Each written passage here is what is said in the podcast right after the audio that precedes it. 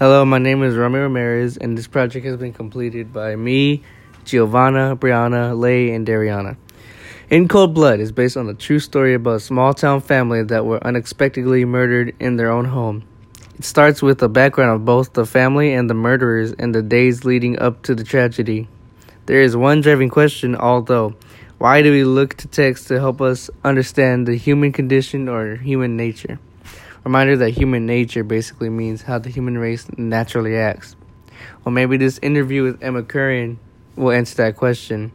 Emma Curran has lived in a small town which is related to this novel, or the setting of this novel. Here we go.